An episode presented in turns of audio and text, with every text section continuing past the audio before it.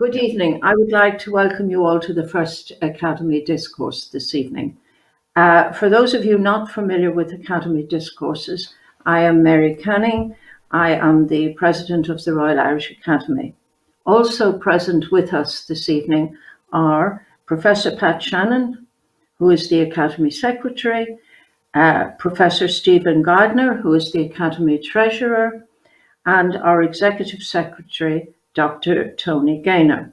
And before we begin, we do have some short Academy business to undertake. As per the Academy regulations, I wish quickly to read to you the minutes of the last discourse, which was chaired by Professor Michael Peter Kennedy.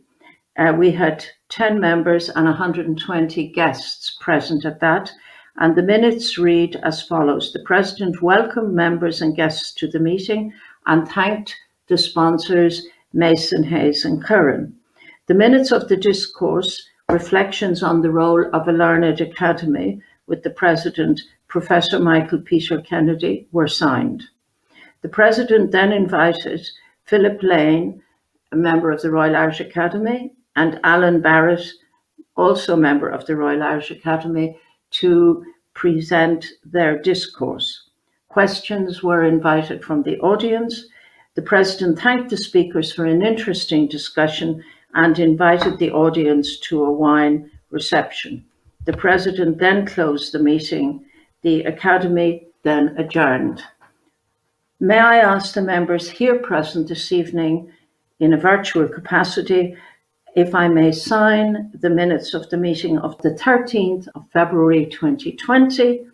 Please raise your hand or nod if you approve. The minute book will be signed by me as soon as we get back to normal business in Academy House. That concludes Academy business for this evening, and thank you for your attention to that. I would now like to introduce the first discourse of our Academy for this season, and also I think probably our first online virtual discourse.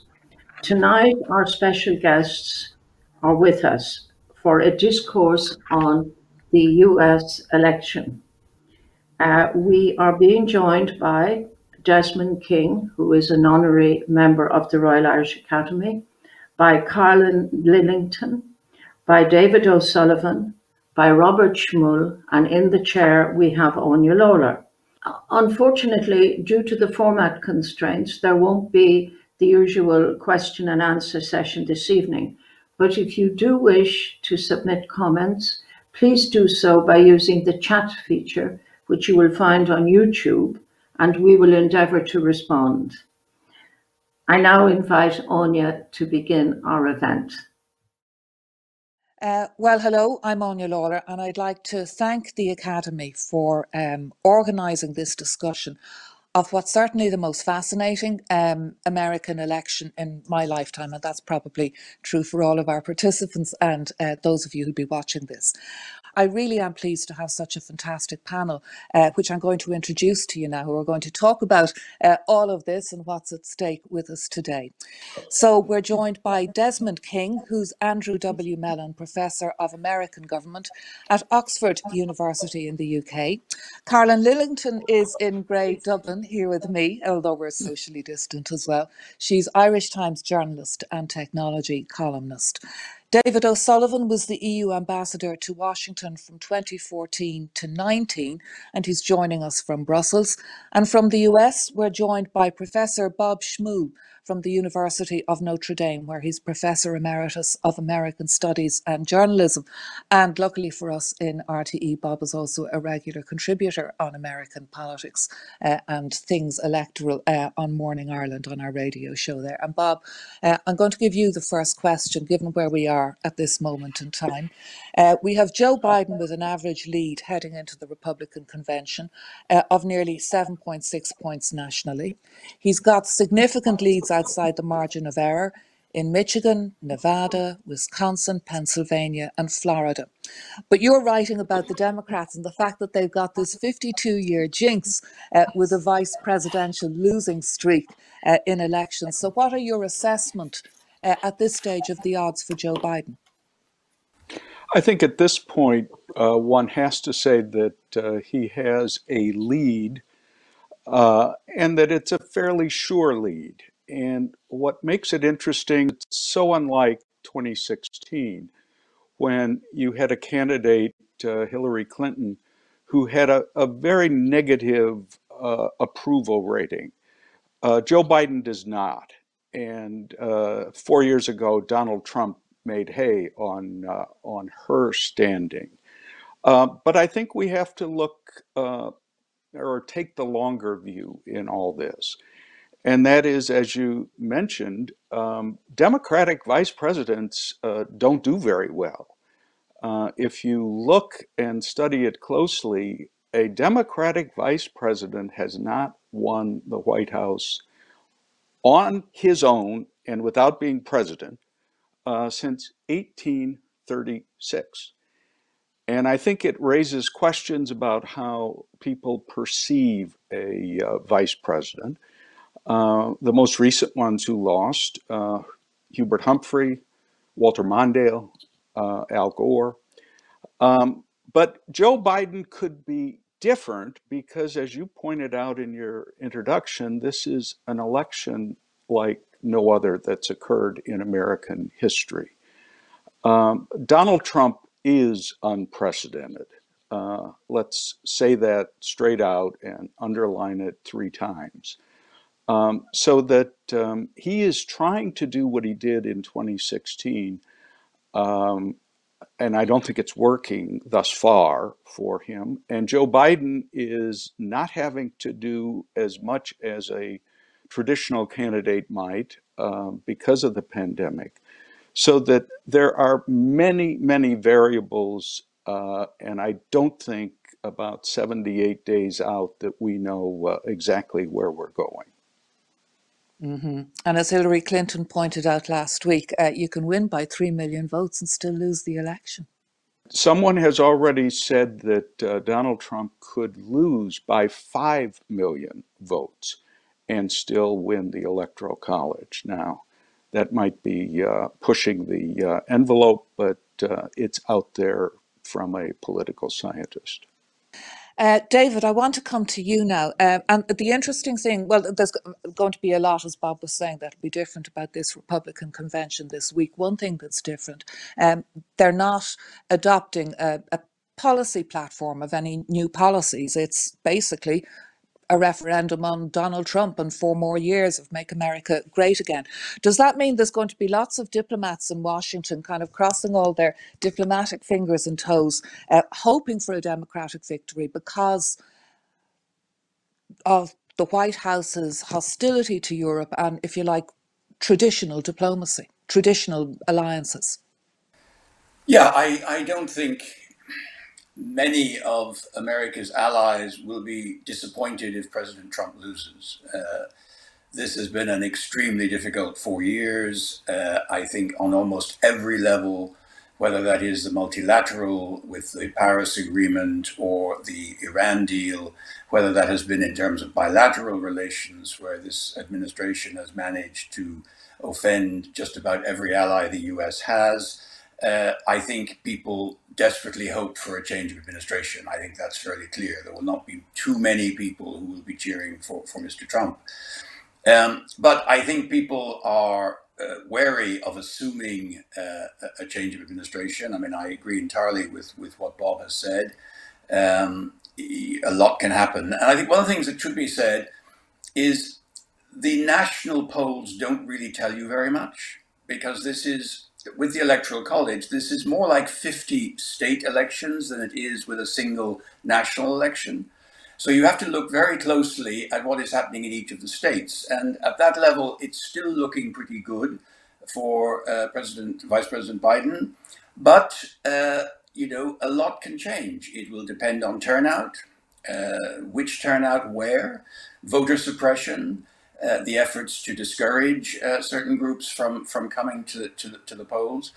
And I think, going back to your point, Anne, about the platform, I think Mr. Trump is going to go back to a very simple message aimed at three groups of people. The first is his base, whom he stirs up with sort of xenophobic, racist, hatred messages and fear of immigrants and so forth. The second will be on the economy, where he's going to say, look, in spite of COVID, in spite of all that, I ran a good economic ship. It was deregulation. It was tax breaks for the better off. And he will go with the evangelical vote on a conservative social agenda. And he will emphasize the fact that there could be a number of Supreme Court places to be filled. And what he's basically going to say to people is, okay, maybe, I mean, he won't say this in this way. You don't like me, maybe, but the alternative is you put the Democrats in power and you change all of that. You just give them the power to decide the Supreme Court. You give them the power to overregulate and stifle the economy in the way that they have in the past. And of course, they will pursue a liberal agenda of open borders and so forth. That will be his simple message. And that will resonate with different groups of people, even if they don't particularly like him. So I think if the election were held today, Mr. Biden would certainly win. 70-odd days from now, a lot can happen, and people can change their minds or be persuaded that in the end, they go with the party they feel will deliver the best for them rather than the individual. And for many, that could still be the Republican Party. And while we don't know what's ahead, it certainly promises to be a roller coaster. And just picking up on that theme there, David, about the election and what kind of election it's going to be in the middle of a pandemic. Karlin, last week we saw former President Obama appealing to voters in his scathing remarks about Donald Trump. Do not let them take away your democracy. We have the post office chaos. We have the White House campaign against mail-in voting, even though COVID-19 is raging. We have the questioning of the outcome. So how likely is it that we're going to see a free and fair election in November, in your view? Oh, gosh, a very good question. And I mean, I grew up, the first president that I remember would have been the death of JFK. The first president I remember really clearly, though, would be Nixon, and the two elections for Nixon. And right now, this seems even more chaotic and a very threatening point in history to democracy than under Nixon and the protests then, and the invocation of state forces against demonstrators and all of that. From my own, area of interest in tech, I think it's been very interesting to watch the manipulation that we've been seeing of the where even a Republican-led Senate report on election interference seems to agree that there was Russian election interference in 2016, and we're all expecting it in 2020 as well, perhaps from China as well. I know my distinguished panelists probably have more insight into those sort of global resonances than I do. But we've seen the kind of manipulation on social media that I think is seriously threatening to democracy, and a very, very delayed response from the big social media companies.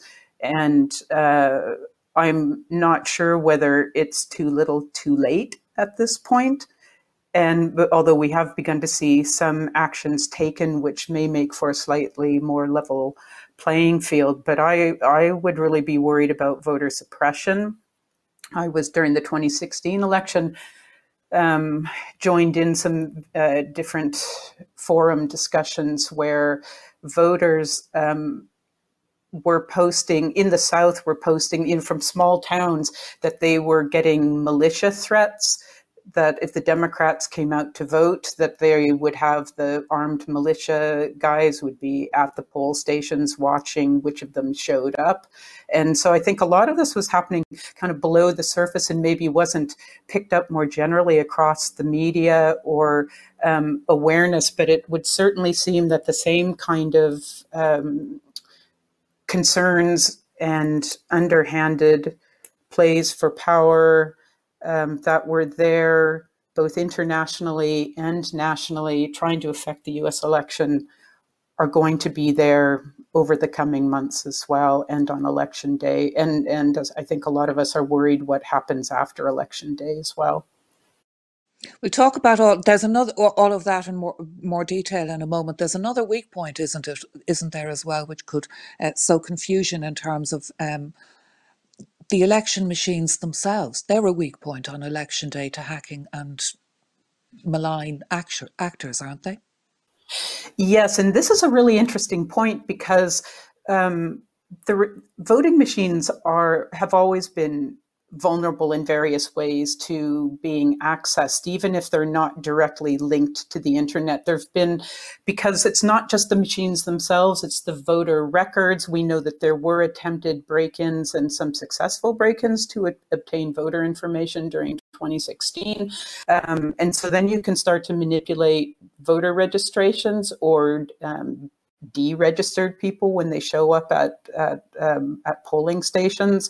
There's a lot of sophistication in the planning that may be going on behind this, because it's international actors behind a lot of this, and. Ironically, I think for all that Donald Trump complains about the risks of email voting and people signing the back of envelopes and sending in ballots, even though he seemed quite happy to do this, of course, in his absentee vote for the Florida election, paper ballots mailed in are probably far safer than manipulations that can happen with voting machines or accessing databases in local or state or federal voting record databases, you know. So I would think if the sooner everybody got to email voting, probably the safer democracy is. Desmond, as Bob was saying earlier, Donald Trump is unprecedented, and underlined that 3 times. Now, given the way he's upended all the traditional norms of government, just your assessment as we head into the election on the effect the Trump presidency has had, before we talk about all the campaigns and everything, on America's ability to govern itself. Do you know what I mean? What impact has he had, do you think, just so far since 2016? I think it's had an enormous impact, and America was already quite dysfunctional in 2016. If you remember the last 6 years, the Obama presidency, really nothing was passed because the Republicans wouldn't cooperate with the Obama White House. For instance, they left a vacancy at the Supreme Court lying around for 14 to 16 months, which was unprecedented. But all of this has got much worse in the current period. Trump, I think, is froth and the outcome of these longer processes of polarization between the parties, the deep black-white racial divide in America, which seemed to be diminishing in the 70s and 80s, but is now back with a bang, and is probably the most important dimension in the country. But if you want to look at what Trump has done, I think the single way to think about it is that he's revealed how much of the Constitution and governing relies on norms, not on hard and fast rules. So he has argued that the Constitution vests unique power in him as the executive, as the head of the federal government and of the executive. And that, of course, is a point disputed by constitutional lawyers and scholars. Just how much power under what's called the theory of the unitary executive does the president hold and is able to exercise. And he spent a lot of time, he's done it even again today or yesterday in his press conference yesterday, talking about this new treatment he's got the FTA to agree to against coronavirus.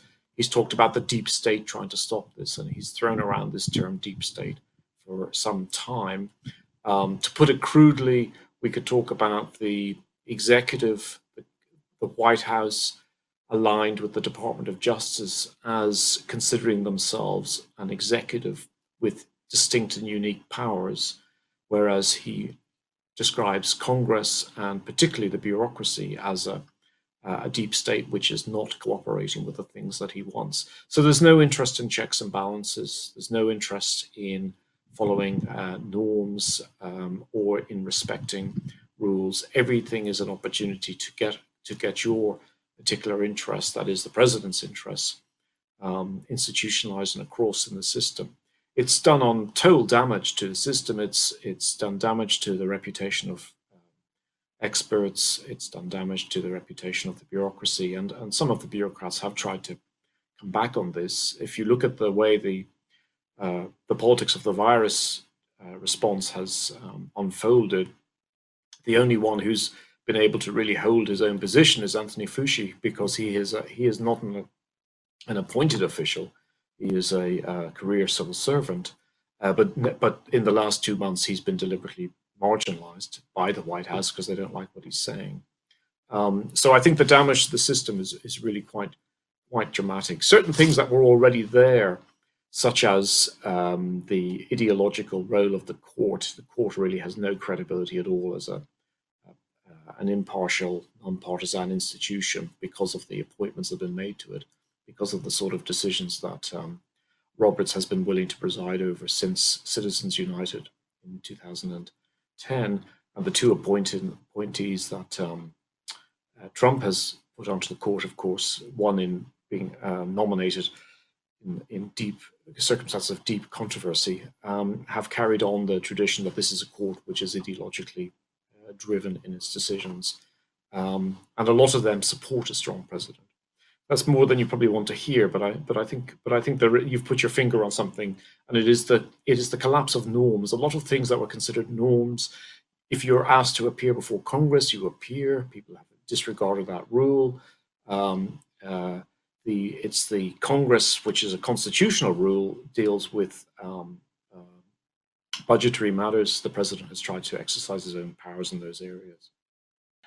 And there's a question I was wondering about today, maybe each of you briefly on this, before we talk about 2020. The argument about why the Democrats lost in 2016, they were too elitist, they were too urban, they forgot middle America. Given everything you've all described about the past 4 years and the way all the norms have been upended and the way the Black Lives Matter protests have spilled out onto the streets, dreadful incidents of police brutality being recorded and traveling around the world. What was 2016 all about? Was it actually all about race? No, not on 2016. I would argue that the Democrats, and I mentioned this at the opening, the Democrats had a candidate who was roundly disliked. And I would know that Hillary Clinton and Bill Clinton are quite admired in Ireland. But over here at that time, and the way that she was being portrayed, the people looked at both of the candidates, both of whom seemed unlikable to many of them, and decided, well, we'll take a flyer on Donald Trump. Because we really, really don't want to have another Clinton in the White House. The one thing I would say that is fascinating to study is the way that Hillary Clinton, when she left the State Department, her approval rating was in the mid-60s.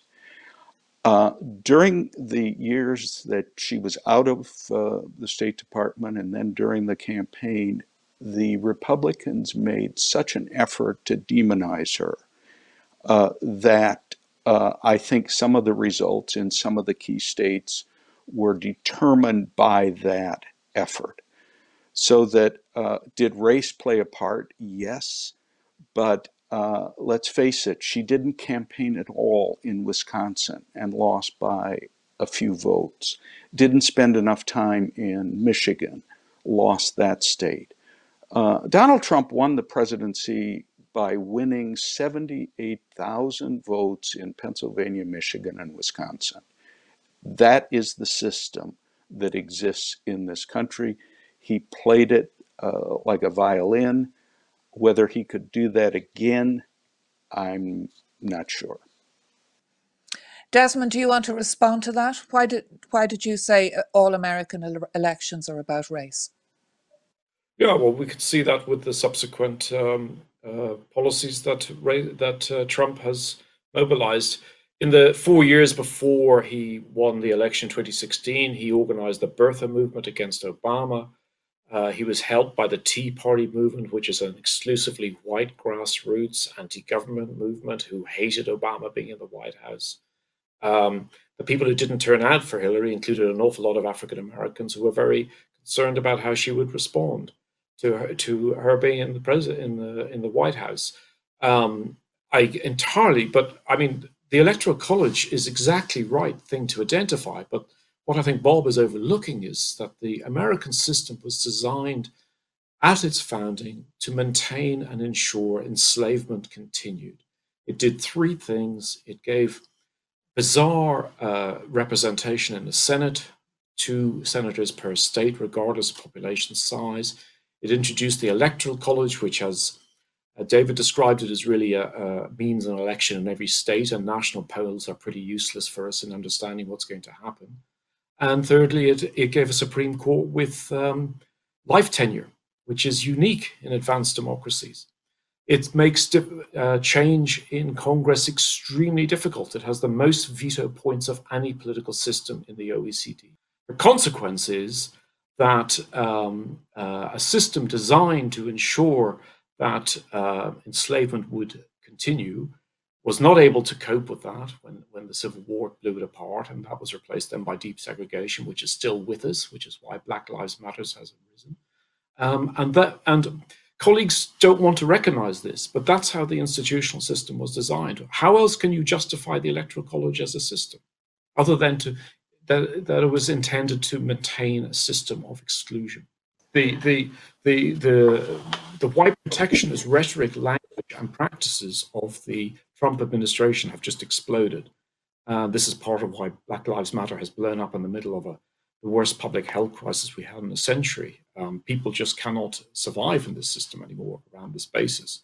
So I'm afraid I just think it's so deep and so profound that we have to start with that at the beginning. It's not really news, I think, and I fully understand and respect that people want to talk about the individual and the personality factors and so forth in 2016, what difference they may or may have not made. But one thing we learned in 2016, for instance, which I think is very germane to this election, is that a lot of white voters don't answer opinion polls honestly. They don't wish to say that they're going to vote for the candidate for whom they do vote. That is the Republican in this case, because of his misogynistic and racist views that he expressed in that period. So we really don't have reliable opinion polls. My African American friends stress this to me over and over again. These polls are not reliable, they said. And we have 2 pieces of evidence, one which go either way. The 2016 midterm elections certainly suggest Trump is unpopular and that the Democrats should be seizing the moment. And I think this is Biden's election to lose. However, we have seen no movement within the Republican Party away from this president, who is now palpably unpopular and demonstrably incompetent in responding to the virus. We have no senior Republicans saying they are going to dissociate themselves from him. That's quite remarkable. And picking up on that point about it being Biden's election to lose in 2020, David, the Democratic campaign, we saw last week, Joe Biden, he's selling himself as a healer. He's selling himself as the leader of a coalition of broad talent right across the party. And even the left wing of the Democratic Party that never really accepted Hillary Clinton, they seem to be buying into the Biden campaign so far. My question is the chances of success, and can this coalition of unity in the Democrats against Donald Trump last the next 2.5 months? Well, if I may just come back to the previous question, I agree with a lot of what was said, particularly Bob, but I think one element which for me was there was an element, and Hillary Clinton was not a great candidate, let's be frank. She probably would have been a much better president than she was a candidate if she had been elected. But there was also an element of misogyny, and I was very struck by a number of people I spoke to across America who kind of expressed conviction that maybe, you know, the presidency isn't really for a woman. And some of this actually came from women. So I think that factor was also in the mix. I mean, everything else that's been mentioned it was important, but I think there was an element there, and I was surprised at the number of educated women who voted for Trump. I think Bob or Desmond may have the figure. I seem to remember a figure of 53% of college-educated women voted for Trump. White college-educated women voted for Trump, which, given his misogyny, which Desmond has just mentioned, and his outrageous comments about women, I frankly could never understand. And yet it was, I believe, for the reasons I mentioned earlier about a social conservative agenda.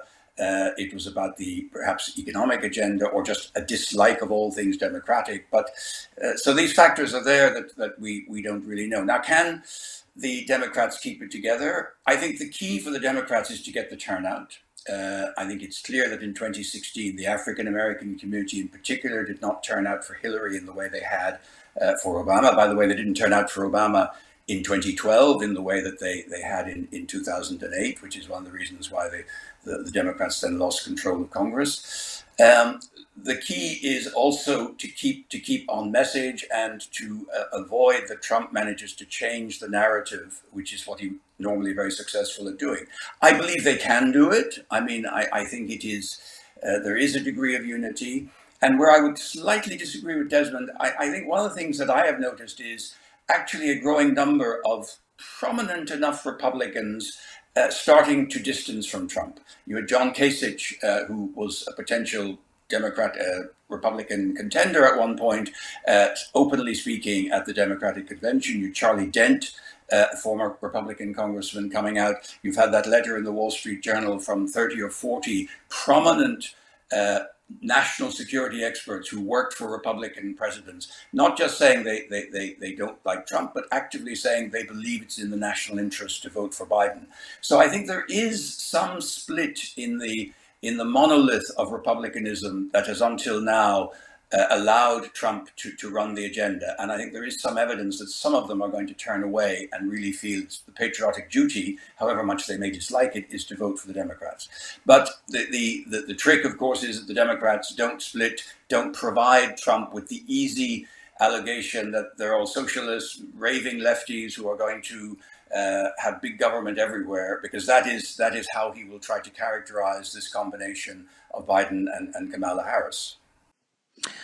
And Karlin, we've seen, you know, Alexandria Ocasio-Cortez, this new intake of Democrats, this talk about Donald Trump is already talking about the left-wing Democrats. So again, this coalition, its capacity to deliver, you know, women's vote, the black vote on election day, and its capacity to stick to a policy platform that's going to survive the kinds of attacks that will be coming over the next couple of months. Gosh, another good, really important issue. It always seems to me like the left is more easily split on these. This is always the problem between the right and the left, isn't it? And you see it in the UK as well, is the left gets easily split over small elements of policy and doctrine and perspective. And then on the right, you'll have this unity that where the goal is, as we see with the Republicans now, just align behind the individual who brings the party back into power. And I think I've been quite encouraged, I think, in the rallying of the Democrats around Biden since he emerged as the main candidate. And I was really hoping he would choose Kamala Harris. I mean, I'm a Californian. I'm familiar with her as a previous Attorney General for the state, as well as representing San Francisco as attorney, and then a national senator representing California at the federal level. I think she introduces a very interesting element, I think, in unifying a lot of those disparate strands, and perhaps as a counter to some of the issues that have been rightly raised by other panelists on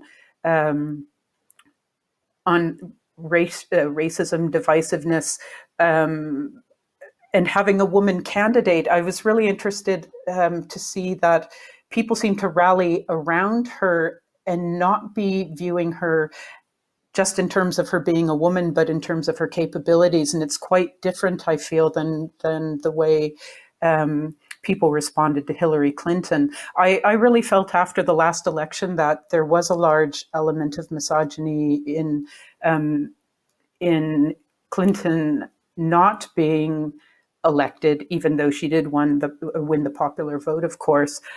But now I absolutely agree that there's a huge element where, you know, a huge race-related element to the entire US system and to how people are thinking right now about whether they'll come out to vote and whether the system represents them and whether they're eternally locked out. And I know we tend to think of these voting blocks as being happy now because you, say, had a Black president in office, but I know there was a lot of disillusionment voiced across the Black community in Obama not delivering on issues that were important to Black voters. Of course, he faced an impossible situation with a Republican Congress that wouldn't support him in any way as well. But will all these different threads be able to unify and produce a Democratic president in November? I certainly hope so. That would be my own hope. But there are these quite disparate threads of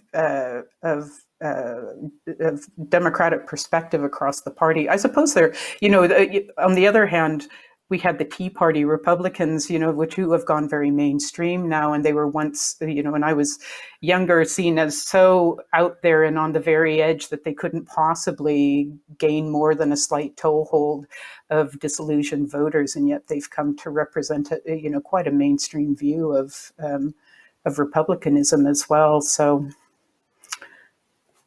I guess we'll have to wait to November to see. And the other thing we'll be waiting to see in November, maybe Bob Schmuhl, you'd come in on this, is it's not just the presidency, of course. There are a number of key Senate seats up for grabs. And unless the Democrats win those, I mean, Biden's just going to be held hostage, won't he, by the Republican majority in the Senate. So how critical is all of that and what's going on there? Very critical, but one always has to point out that Donald Trump cares about one thing and one thing only, and that is Donald Trump. If the Guinness World Records had a category in egomania, he'd retire the competition. And what's interesting is that they have been so supportive. He keeps saying 95%, 98%, whatever. It's usually closer to 88 or 85 to 88 to 90% of Republicans who support him. They have supported him, but now they're looking over their shoulder because in all of his talk about mail-in voting and the fraudulent nature that we could see in all of the mail-in voting, in a number of those states where you have incumbent Republican senators running for re-election, they have mail-in voting to an extensive degree, and they rely on that. So they don't want him poisoning the water for their voters, keeping them away from voting. But again, his whole manner and philosophy, that's too strong a word for him. All he cares about is himself. And I think when you look at the list of people speaking at the Republican convention, of course, all of his adult children, his wife, one could go on in that vein, but very few of the strong leaders in the Republican Party. So they think they want him, they think they need him, but he'll cut them off at the knees if he has the chance. I'm going to come back and talk a little bit more about the future of the Republican Party in a minute, but just sticking with the question of the campaigns, the Senate races in particular. Desmond, just on that, how critical are those races going to be to the capacity? You know, we've spoken about how disappointed people were with Obama in 2012 and the capacity of Biden to deliver to this coalition that he's brought together in this campaign. That's a great question. I mean, they're going to be bitterly disappointed if he faces a Republican Senate that's led by the same bunch of people like Mitch McConnell and Lindsey Graham. So if the Democrats, and I think the Democrats, if the polls are accurate and if they're accurate about the state level and if they're accurate about the national level leads that Biden has, then I think there's a reasonable chance of a Democratic Senate. And they should certainly hold onto the House. But if they don't get that level if they don't get a majority in the Senate, then I think it's going to be extremely frustrating, because there will be the policies that Biden has set out, you know, massive reform of childcare, serious financial regulatory reform, changing trade policy to be more cooperative with allies, moving back towards multilateralism, thinking about the sorts of changes which Sanders and Elizabeth Warren want in the taxation system. None of those is going to succeed if they don't have a majority in the Senate. So it's a very serious issue in that regard. Can I just add too, as a footnote, I take David's points, which are very useful, about the break in the Republican ranks. I think the national security advisors is a very significant thing for people like him and me who watch this closely, but just doesn't really have any resonance at all in the suburbs, in the rural areas, in the voting boots. It's how senior Republicans like Mitch McConnell, the leader of the Senate, and Lindsey Graham, how they behave, how the members of his cabinet behave, and how he deals with those who've left that really matters. And there's just been no break in the wall there. This is, after all, a president who was brought into impeachment proceedings and impeached by the House. Obviously wasn't carried by the Senate, but he was impeached by the House. He has 6 or 7 colleagues around him who have gone to jail. It's an extraordinary record for a presidency. It does echo the Nixon years, as Karl was saying earlier. But this doesn't seem to resonate.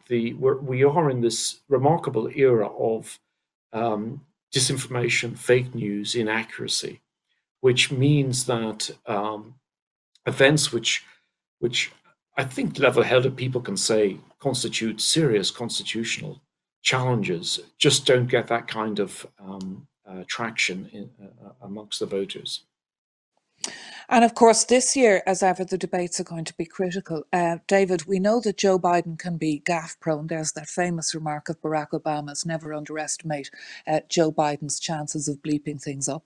How critical the debates, and how likely that Biden will score the wins he needs to in those debates?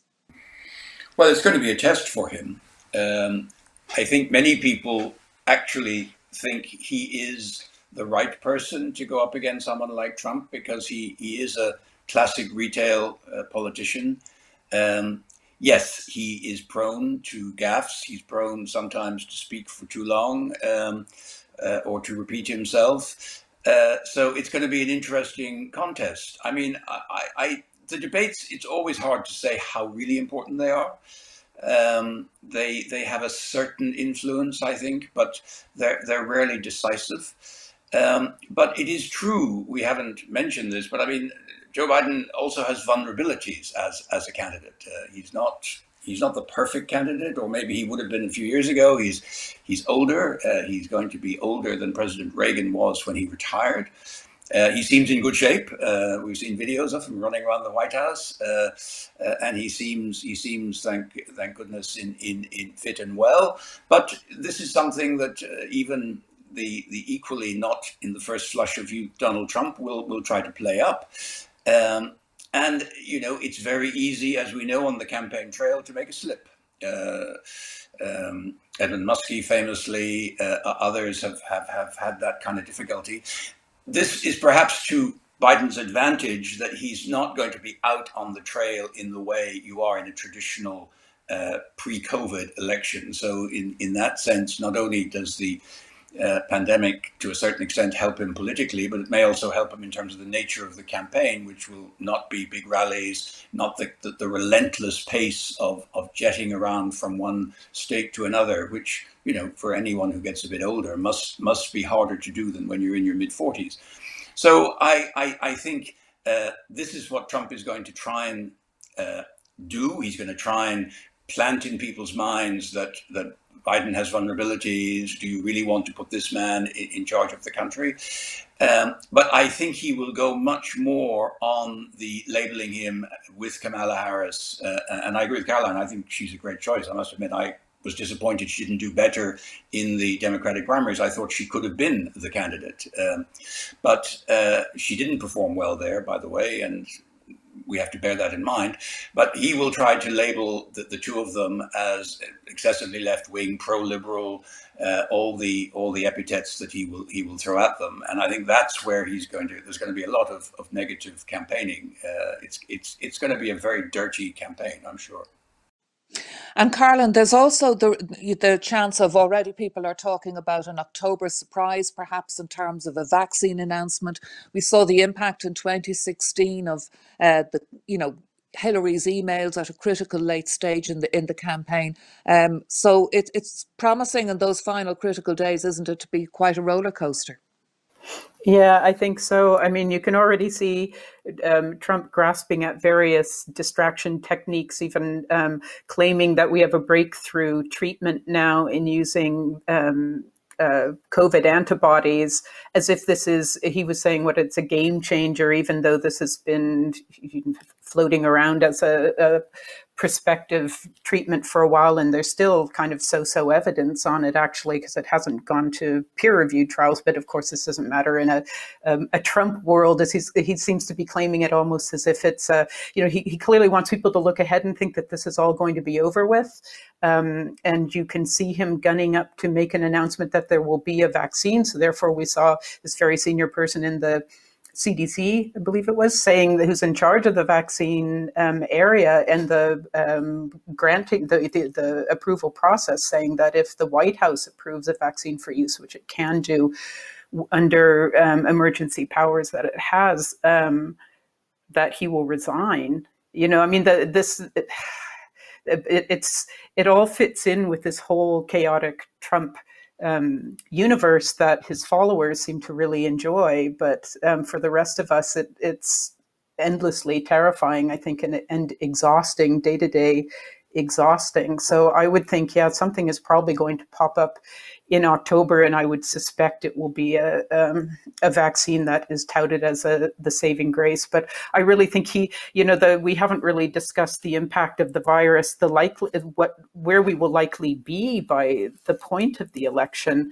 which, if things haven't improved yet, I think it's going to be very hard for Trump to make an argument that he is leading the U.S. towards a better place in managing this virus. I think, the polls show very few Americans believe his claims that he's doing the absolute best management of anywhere in the world, as he disparages other countries like New Zealand for having 12 new cases on a day when they had 39,000 new cases in the U.S. last week.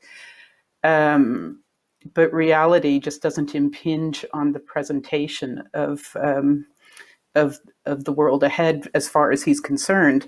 But if we end up in a place where cases are rising, winter's coming in, there's a big anti-vaccine body of people in the U.S. who won't be getting a flu vaccine as usual, coming into a season in which you have COVID as a complication, for example, you could see this overwhelm the hospital systems. We don't really know what's going to happen with schools. We have all these states that have been reopening, even with extremely high level infection rates, way above what we would have here, and rising case numbers. And if you're looking at the delay that you tend to see with deaths following in the rise in cases of being maybe 4 to 8 weeks out. I mean, it could be quite a difficult argument for him to make that he's showing the leadership in this area at exactly the point when Americans will be going to a referendum on his actions in precisely that area. On the other hand, you could also foresee a scenario, Desmond, in October, couldn't you, where on the one hand you've got Donald Trump saying, make America great again, my opponents are all dark. Joe Biden, he's going to put you back into a national lockdown if he gets his way. So, I mean, that could be a choice that could sway some swing voters, do you think? I do, yeah. And I know Biden has said that if necessary, they would have a national lockdown, which of course they didn't have in the first place, and that might have made a difference. I mean, it depends who's affected, where the outbreaks are, and so forth. I mean, I think Bob earlier mentioned the issues of voting, and I don't think these should be underestimated. The levels of voter suppression, the difficulties there may be with getting to the polling booths, and there's likely to be far fewer polling booths. They may not be open at the same period as they have been previously because of the virus. So I think it's a very serious issue. I think there's also a lot about turnout. We've got 21 million Americans are unemployed who weren't unemployed 4 months ago. Not all of them are going to get jobs back. We're going into a wave of real difficulty for a lot of Americans. Evictions are about to hit because the moratorium on landlords getting rents is coming to an end. The federal assistance program, which was giving an extra badly needed $600 a week to millions and millions of people, has stopped. And President Trump has issued an executive order trying to replace this with emergency money, disaster relief money, but it's not getting through yet to the local level.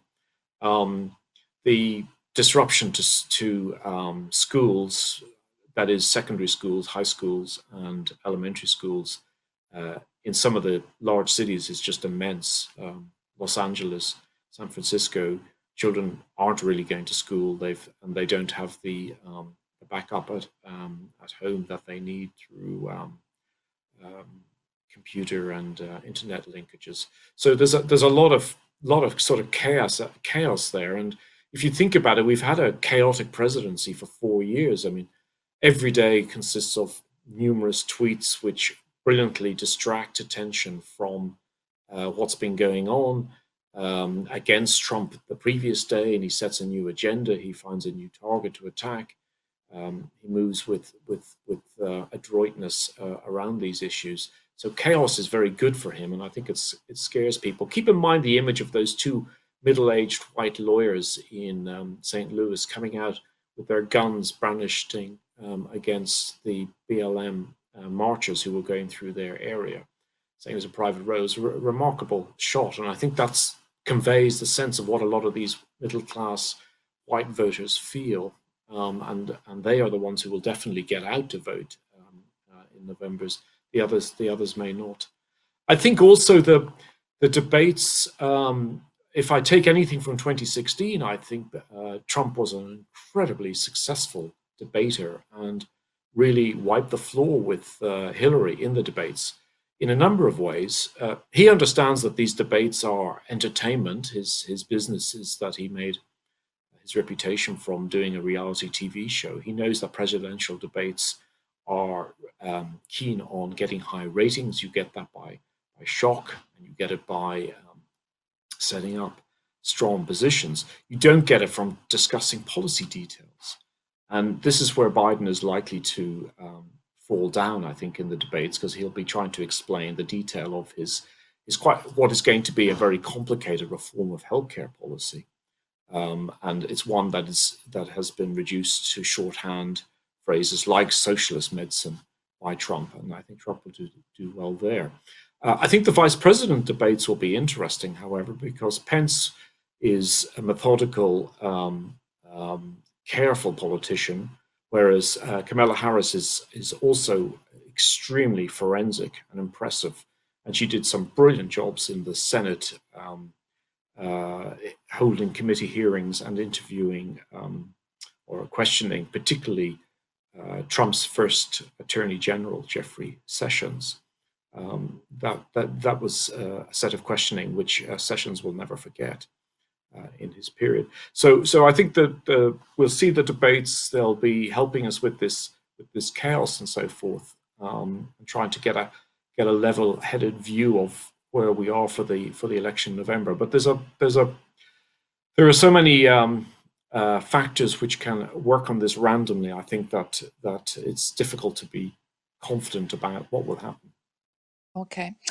Before we talk about the Republicans, one question, which feel free all of you to come in on this, but Bob, maybe you'd kick it off.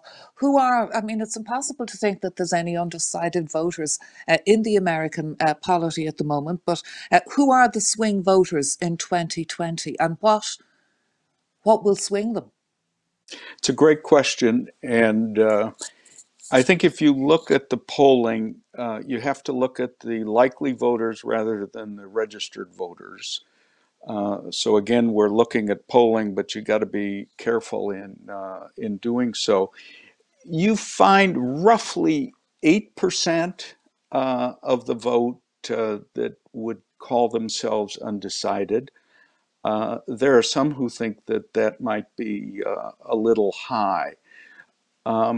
When you pull back and think about it, the amount of money that is going to be spent over the next few months and all the effort and all the coverage that the media will give it, we're looking at a fairly small, narrow number of people.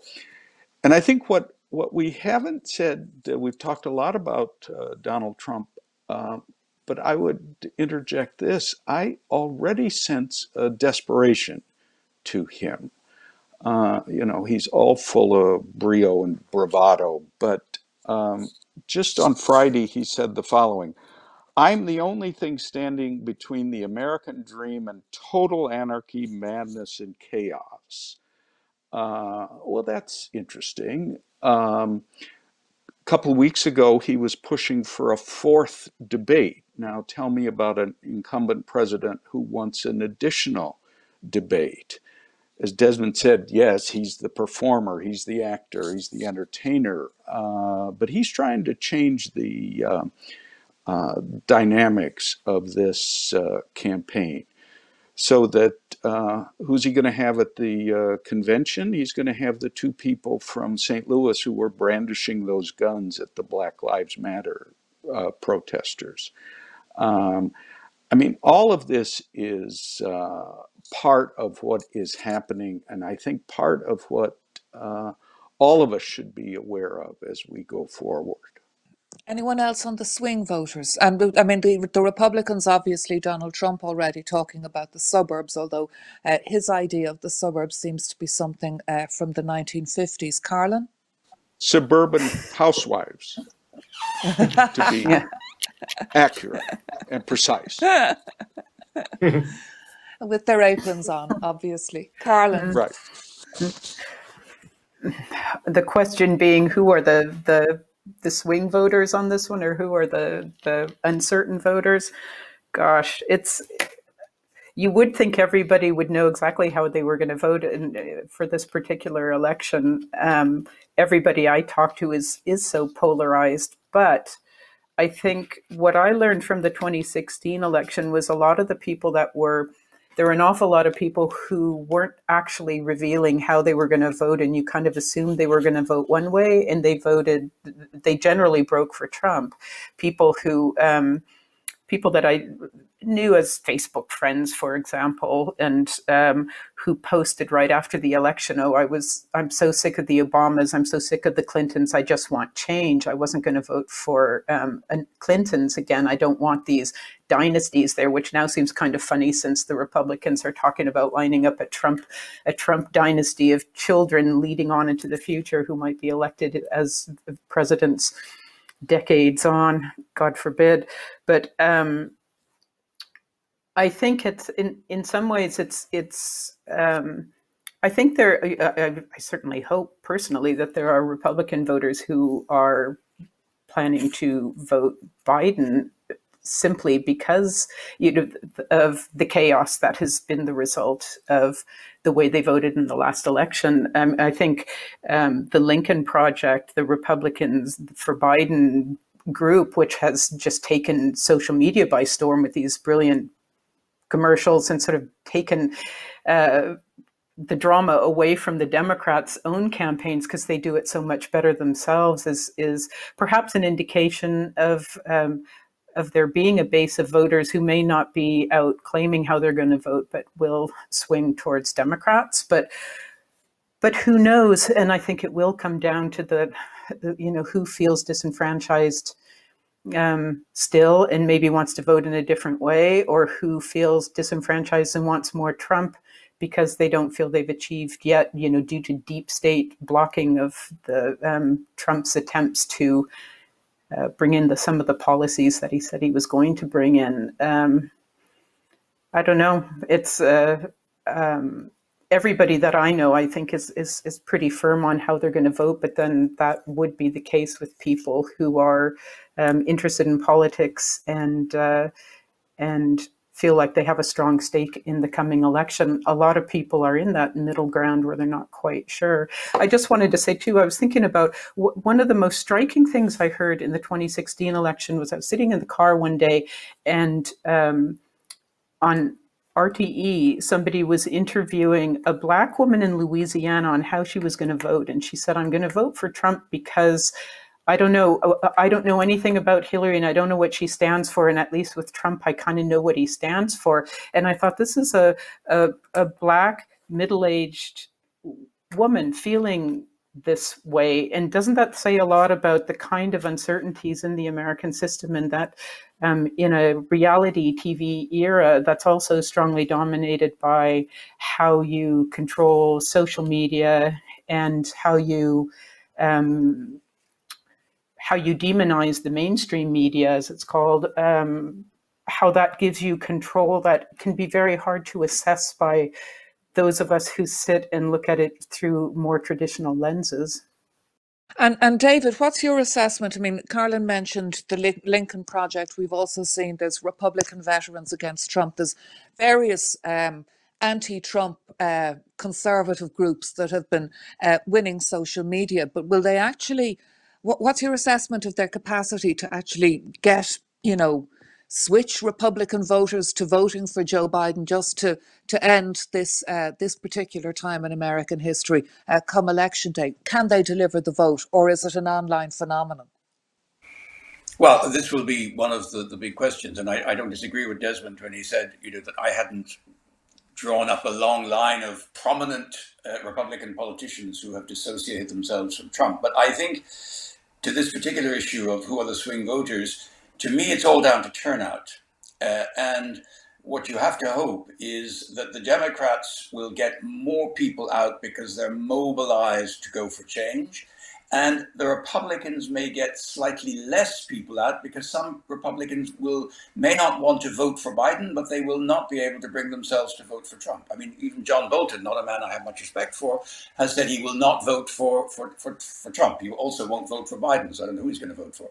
But that may be what could be decisive in this. If you just get a couple of percentage points of Republican voters deciding not to go to the polls, and you get a couple of percentage points of Democrats turning out, that could be quite decisive, in particularly in some of the swing states. So, you know, I think turnout is going to be incredibly important, and traditionally, the higher turnout does benefit the Democrats, and vice versa.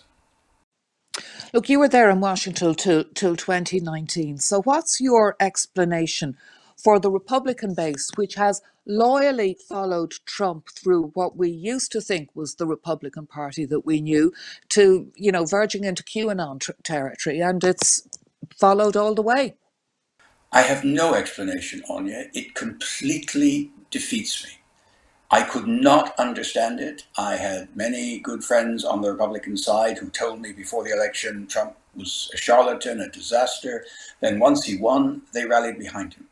And they allowed this hostile takeover of the Republican Party, for which history will never forgive them, in my view. It is a most remarkable phenomenon of craven pursuit of power and prestige and money and influence. And people basically sold their souls for that. That is the only explanation I have. I can give a more gentle explanation, which is that they said, Trump is evil, Trump is nasty, but we can get him to implement the right kind of policies which are good for the country. So socially conservative agenda. So we get conservative judges in the Supreme Court, less regulation, more tax breaks for the better off, and being tougher on immigration and all of that. So, you can say he had generally an agenda which they felt more comfortable with than the Democratic agenda. But the fact remains that at a certain moment, it's down to character, it's down to integrity, it's down to, as Desmond said, the destruction of the norms of the American constitutional system. And so many have remained silent. And those that had the courage, like Jeff Flake, or Bob McCain. I mean, these people did come out and speak it, but in the end they were sidelined and they had to retire from politics, or in the case of McCain, John McCain, sorry, he unfortunately passed away, but there has been no concerted opposition to the takeover of the party. And I was just reading over the holidays, Hilary Manton's Wolf Hall, the first of the trilogy of Henry VIII. And I was struck reading it in the debate about, whether you supported the king in what he wanted to do or not, some of the similarities with what we witnessed with the Republican Party, which basically was, we didn't want Trump, we thought he was the wrong choice, we think he's an evil man, charlatan, but now that he's got the power, sorry, he's the power, and we have to follow what he says. Bob Schmuhl, what are your thoughts on the Republican Party and what has happened to it under a Trump presidency and where it's going?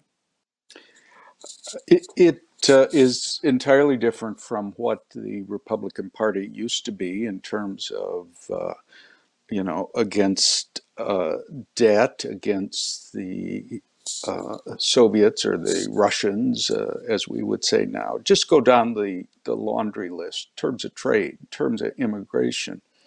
So that I agree, they really have sold themselves out to someone. And what's striking is, I wonder to what extent voters back in 2016 had the questions about Donald Trump answered by Donald Trump. I was doing a little research the other day, and this is the last line of a interview that he gave the Washington Post published in April of 2016. "My natural inclination is to win," Trump said, "and after I win, I will be so presidential that you won't even recognize me. You'll be falling asleep. You'll be so bored." Well, I think an awful lot of people thought that Donald Trump would, as happens with many presidents, that having the office would transform him. He'd become serious. He'd become the representative of the country. He would do the right things. And actually, the converse is true. He has tried to transform the presidency in his image, so that he is the center of attention. And the one name I don't think that we've heard today is Mitt Romney, as being a high-level Republican who challenged him. But go down the line. Mitt Romney's not at the Republican convention. George W. Bush is not at the Republican convention. So that they really have now, one hates to say it, but I will, sort of a cult of the personality. And they are so afraid of getting that tweet that would injure their reputation, but beyond their reputation, I'm not sure they care that much about reputation, but would jeopardize their power, that they are willing to really bow in his direction and let him go as he does. So that right now, if you look at the Republican Party, it is personified by the one person. I would argue that Mitch McConnell and others would be afraid of that perception generally in the country, but it's going to take years for it to get out of the system and for them to define themselves in a way that is cogent and might have some relationship to its past and principles. And Desmond, I've heard some people in the Lincoln Project, former Republicans, say they pretty much think the party is over, that it's going to go down the tubes with Trump, whether it's in 2020 or 2024. Do you think that's what's going to happen? It's basically going to shrink with its base. What's its future? Who even leads it if he doesn't get elected? Well, presidents, yeah, lead it, and you're quite right. When there isn't a, when the party doesn't control the White House, then they tend to be fairly leaderless, or they have leaders, but they have no. The leaders don't have any public presence, chairs of the national committees and so forth. I mean, we've seen the U.S. system can only operate with two parties. That's how the electoral system works. So it may shrink and contract and reform, but to break up, I think, would be unlikely in the short term. I mean, I've just really enjoyed listening to my fellow panelists talk for the last few minutes, because I think they've really got a good sense of what's going on with everything and the challenges that are ahead. It's very hard for the senior members of the party to challenge the White House leadership. So the the leader of the Senate, Mitch McConnell, the Republican leader, and other senior Republicans there could try to go and talk to the president and to talk sense and to try to say, how do we cooperate? But the Trump presidential style doesn't permit that sort of collaboration and cooperation. It just doesn't happen. If we think back to the Bush or Reagan, most recent Republican presidencies, they would have had a much more collaborative approach to working with colleagues in Congress of both parties usually. President Trump obviously has absolutely no time for Speaker Pelosi as the leader of the Democrats in the House, in the Congress. So the scale of non-cooperation is quite staggering, and the scale of inability to discuss and to plan together is really quite extraordinary. I think almost any other president that America has had, faced with this sort of pandemic crisis, would have at least paid lip service to the notion of national unity and national leadership and the scale of the crisis and the need to cooperate and to work together. Instead, it's been the obverse in every respect is the approach that's been taken. So that's what the inheritance will be. I mean, it's very difficult to predict. I hate trying to predict what's going to happen in the election, but it does seem to me there are at least, you know, two or three possible outcomes. I mean, you were asking about swing voters, and the key voters, I think, are going to probably be white women with college degrees. Trump in 2016 won a plurality of white voters in every category: white voters, men, women, with degrees, without degrees, old, young, suburban, rural. So some of those have to break ranks if he's going to lose, and that has to happen in key states. It seems to be quite likely that we may not have a result on the evening of the election, that we will be left with disputes and arguments about postal votes which have disappeared or not arrived, ballot stations, balloting, polling offices which didn't operate functionally correctly, and so forth.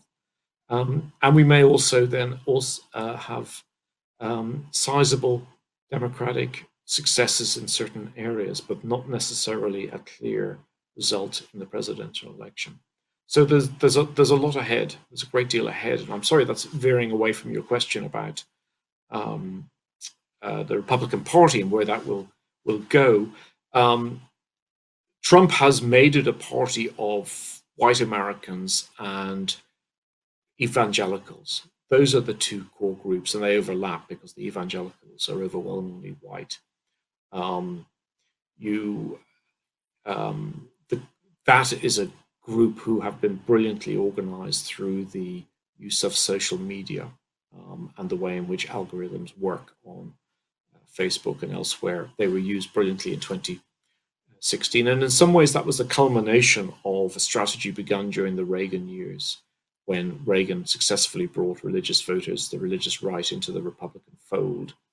And that has been expanded in the way in which social media operates, means it's a very tightly knit groups. And I think it's important to remember he's really delivered for this group. He's put conservative, anti-abortion justices onto the Supreme Court.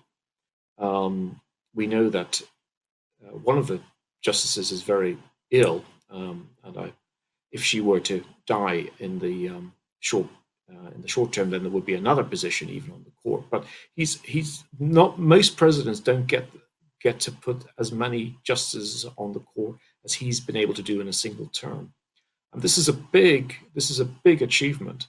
And he's done a lot of other things for religious voters who are a significant part of the U.S. Electorate, and they will stick with the Republican Party. But you do bring me actually very neatly to another key question, because Karlin, you were talking about the things that could go wrong in terms of the campaigns, in terms of the vote, but picking up on that, we may not know what's going on election night. It may take a number of days. It may be disputed. So even if Joe Biden wins, a very roller coaster campaign could be followed by a very bizarre couple of months if Trump disputes the outcome, refuses to go, or his protesters come out on the streets against the result.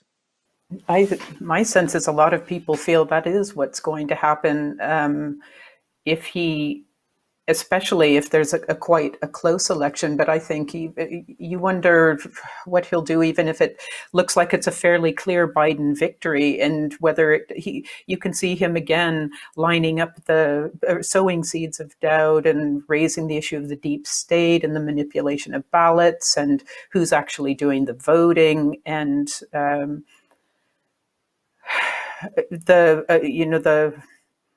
we've seen protest on the streets of a sort that it hasn't been there since the Nixon years, really. And I would say both sides equally could turn out on the streets, and God knows what would happen. I mean, it just seems so bizarre to even discuss this as an American looking at what should be one of the, if not the world's leading democracies. And to be seriously considering a situation in which a president would not accept the results of an election is just so strange. But I think that's where we are. The larger worry to me is that it's the Trump supporting side, which is the pro-gun side and tends to be armed as well. And we've already seen that those groups will turn out, be it on the steps of the Michigan Capitol to protest, and in Charlottesburg, that was it. It's the they will show up, they will use violence, they will be physically threatening, they will drive vehicles into protesters. And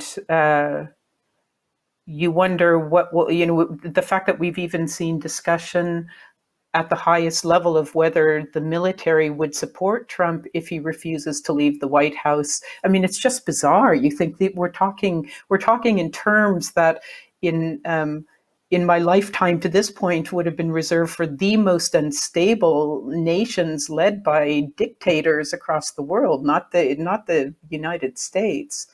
And I certainly hope that's not what we come to, but I do feel the ground is being laid for exactly that to happen. And none of us know. That's the nature of the Trump presidency, is it is impossible to know what he will actually do when the day comes. And Bob Schmuhl, do you have similar concerns about the interregnum? Absolutely. I'm old enough to remember the 1960 election. I was small, but studious even then.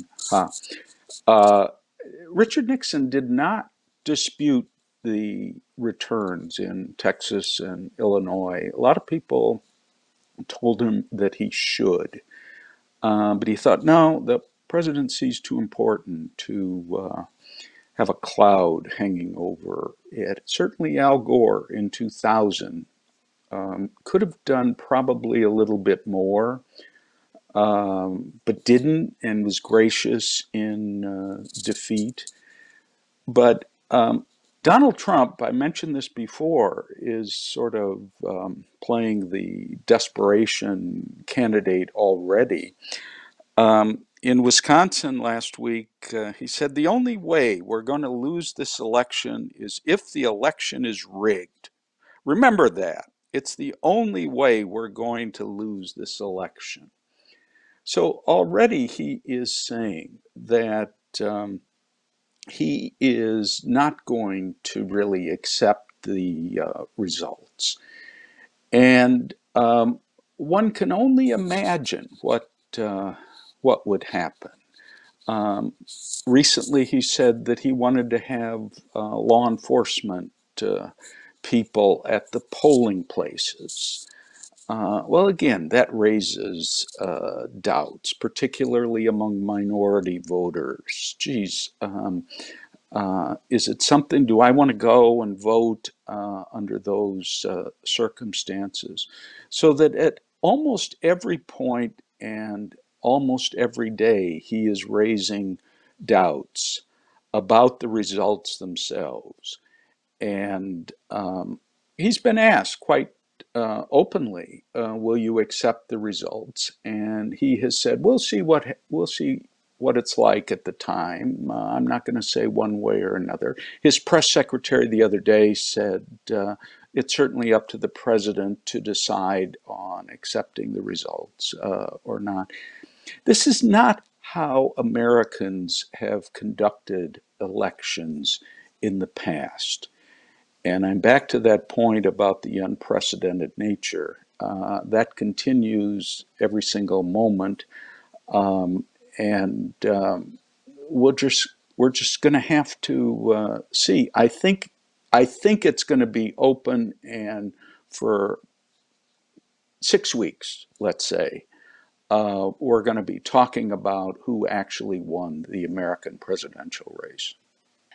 David O'Sullivan, listening to all of you, there's a sense that this is all going to get a lot worse before it gets any better. Well, I think it is a difficult moment for America and therefore for the rest of us, because the influence and impact of the US on the rest of the world is so big. The only thing we could hope for would be a very decisive Biden-Harris victory. I mean, one that was almost beyond dispute. And I would tend to agree that President Trump will probably dispute it no matter how significant it is. But if it is one which genuinely is on a scale that is sort of makes Trump the clear loser, he can try to whip up doubts about the legitimacy and so forth, but it will be difficult. If it's more narrow, if it's contestable, if there are, you know, legitimate kind of questions about how the votes went in certain states, whether all the mail-in votes and all of that, then I have no doubt that this president will use all the means at his disposal to create as much confusion and political chaos as a means of trying to cling to power. So yes, I think this is going to be a difficult campaign, a difficult election, and probably a difficult transition. Because I think what has changed in America, a country I've known, I first went there and lived in California for a year in 1961, the thing that has changed is the politics has very much become a winner-take-all politics. The essence of democracy is not just the vote of the majority, it is the continued respect and rights of the minority. That's the deal of democracy. Of course, the peaceful transition of power, but it's always this sense that a democracy has a majority and a minority, and they respect each other, and there are checks and balances. I think that has progressively been eroded in the United States to a feeling that if you win, you've got to take everything, and it's a sort of scorched earth policy. And this has meant that it's the battle for who gets the power has become so much more fierce, because there's no sense in which the loser can hope to get any mercy shown by the victor. And I think that is what is driving the deep divisiveness. Now, this is part of the underlying divisions of American society. Desmond talked about the race issue, but there are divisions between urban and rural. There are divisions between the West and the East, between the North and the South. I met several people during my extensive travels around the US who said to me, and I'm not talking about influential politicians, I'm just talking about taxi drivers or people, hotel receptionists or people like that, who would say to me, you know, we wouldn't rule out that this country could see a civil war someday. Now, they were not talking about gray uniforms clashing with blue uniforms on the battlefields of Virginia. They were talking about civil unrest. They were talking about people with guns, people feeling they had to take to the streets or use other means to assert their views. So there is this sense of the fragility. I'm a huge fan of the United States. I ultimately believe in the deep decency of the vast majority of American people. I think they will come through this, but I think there could be some very, very bumpy moments in the next few months.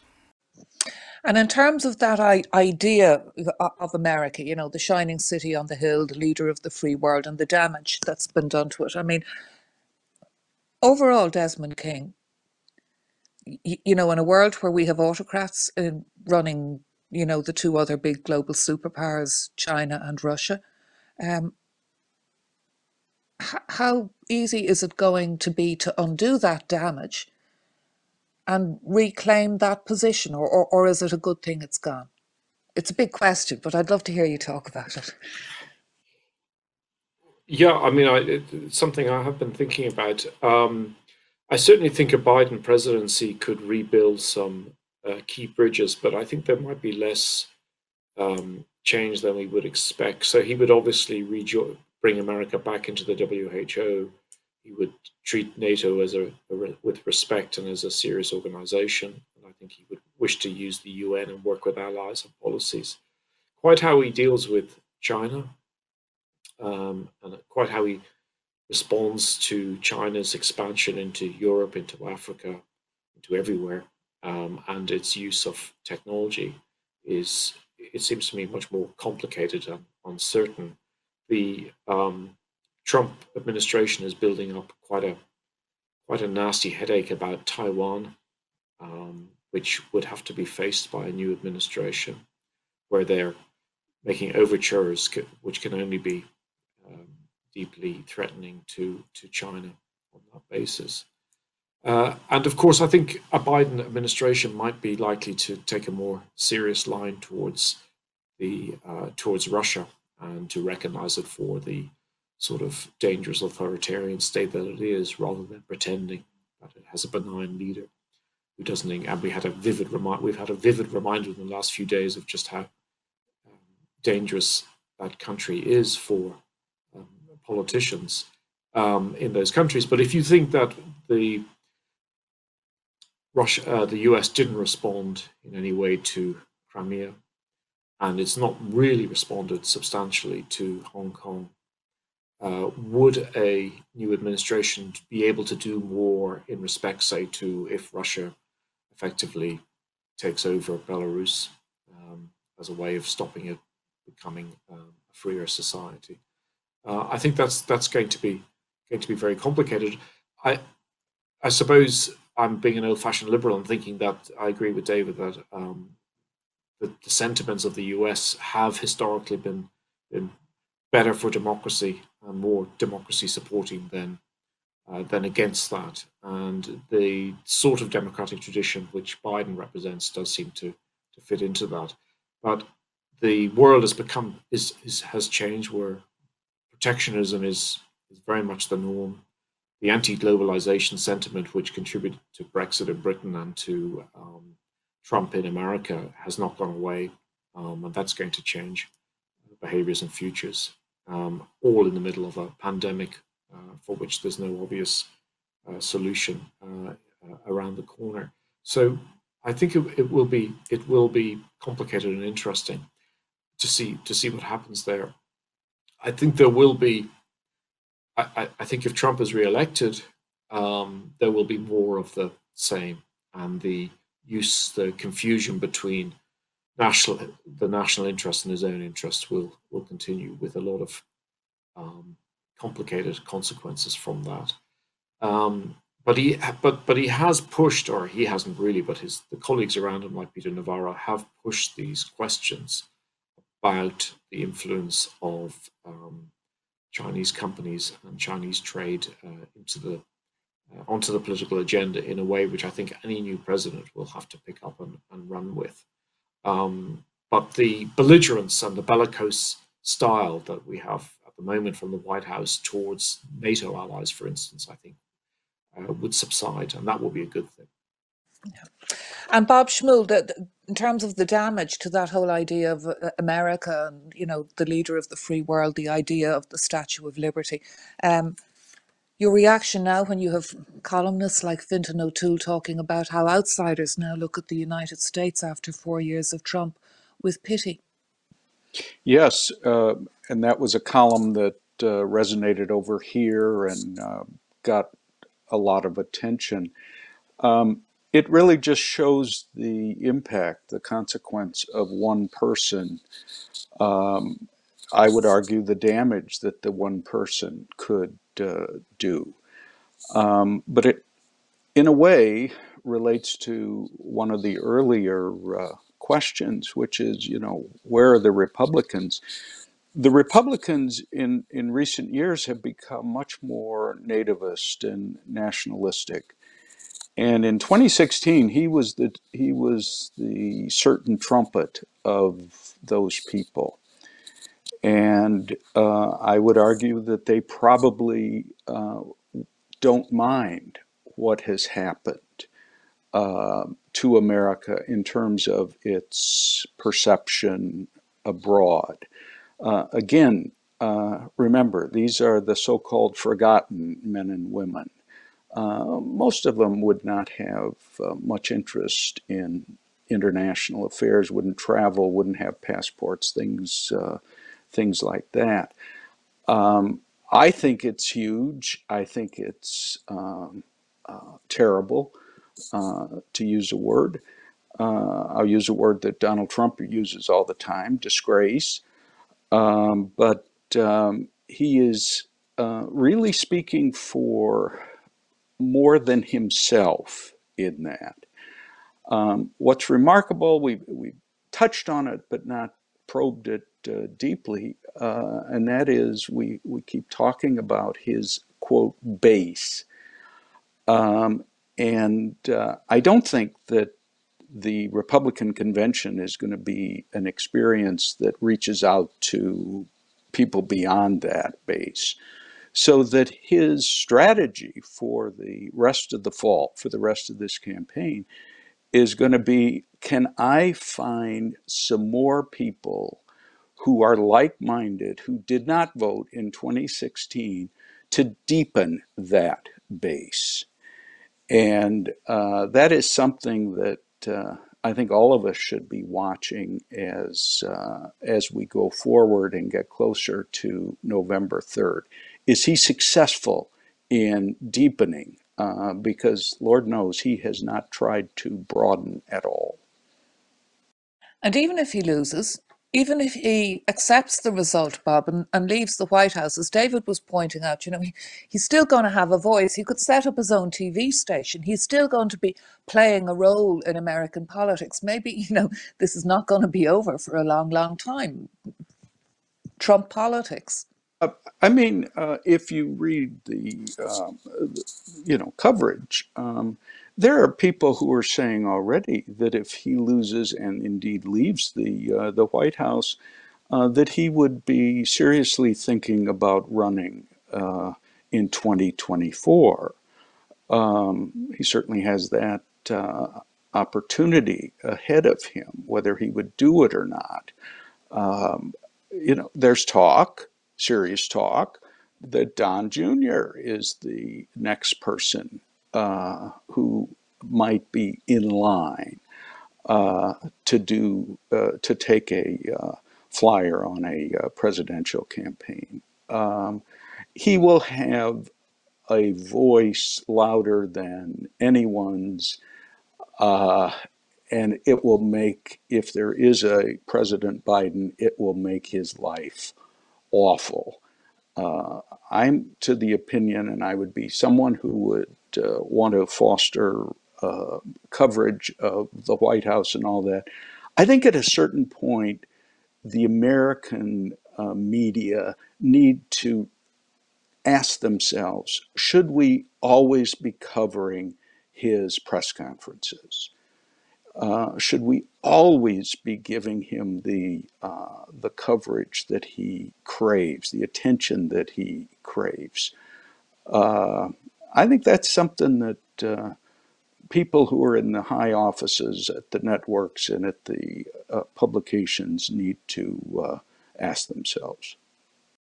And Karlin, apparently at Fox News, they're really worried that, you know, they could be really hit if President Trump sets up his own TV station and attacks them from the right and comes at it from there.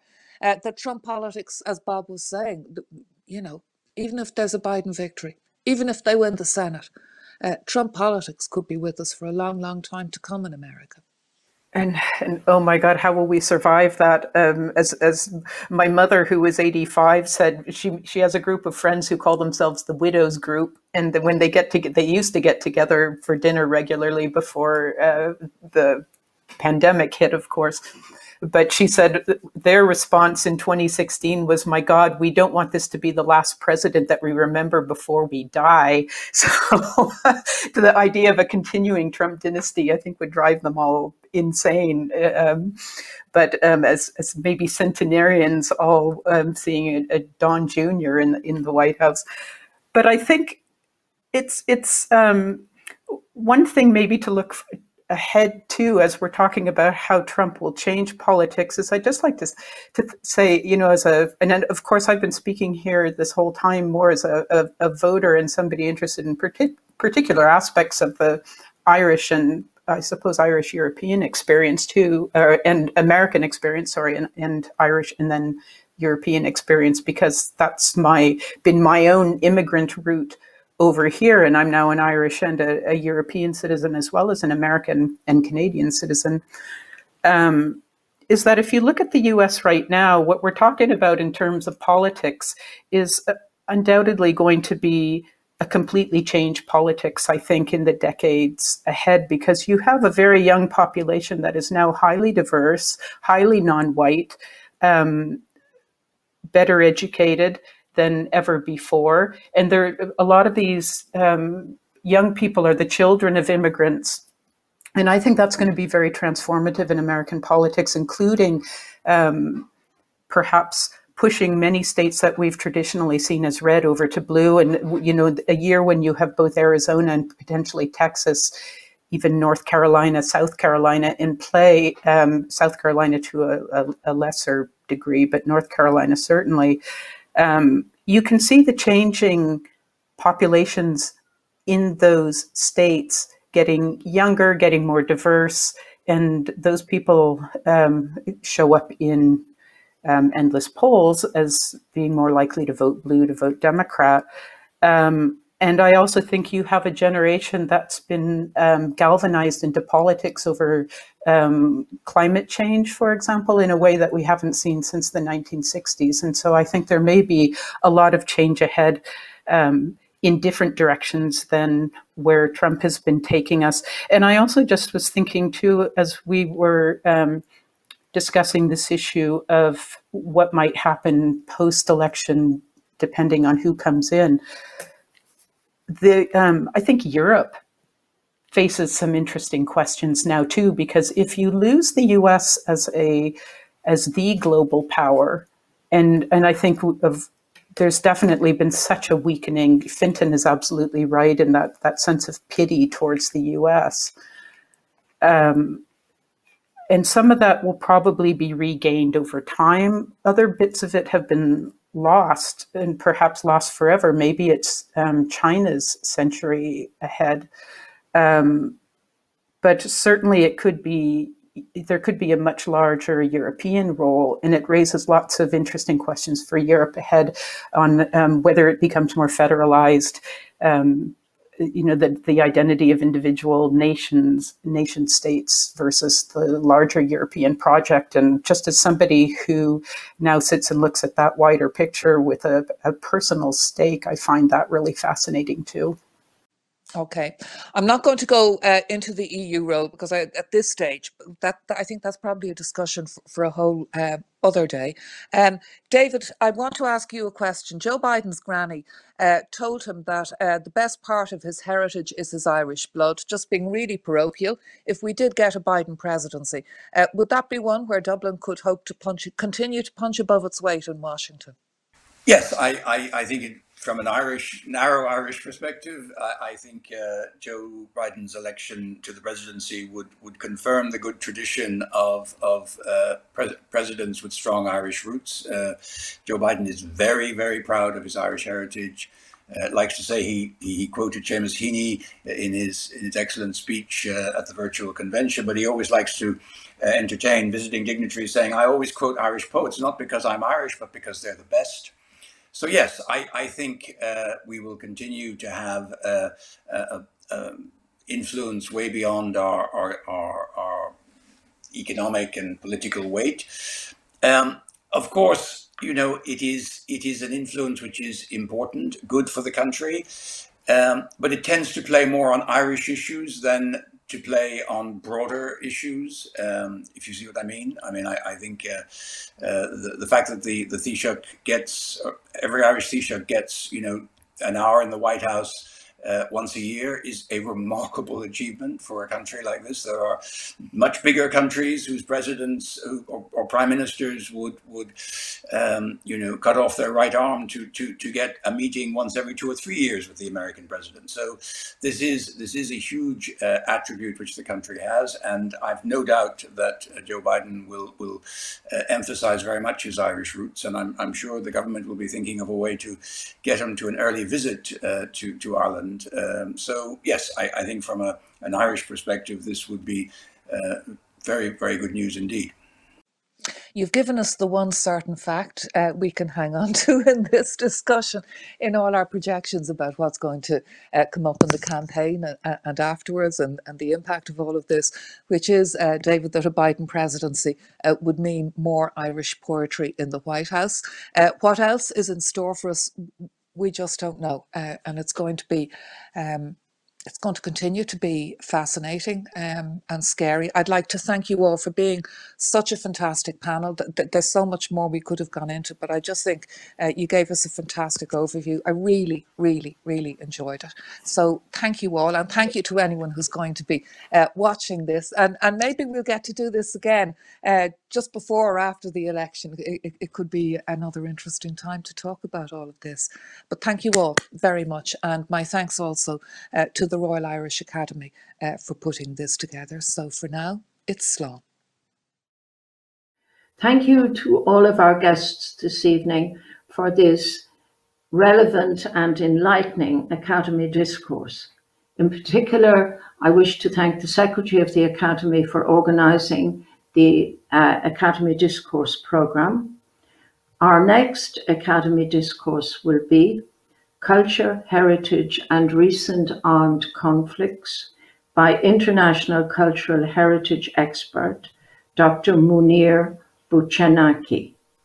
This discourse will take place on Thursday, 29th of October, 2020 at 7 p.m. and the event will also take place online. And all further information and booking details are available on the Royal Irish Academy website, www.ria.ie. Thank you once again for being with us this evening. Thank you. Bye-bye.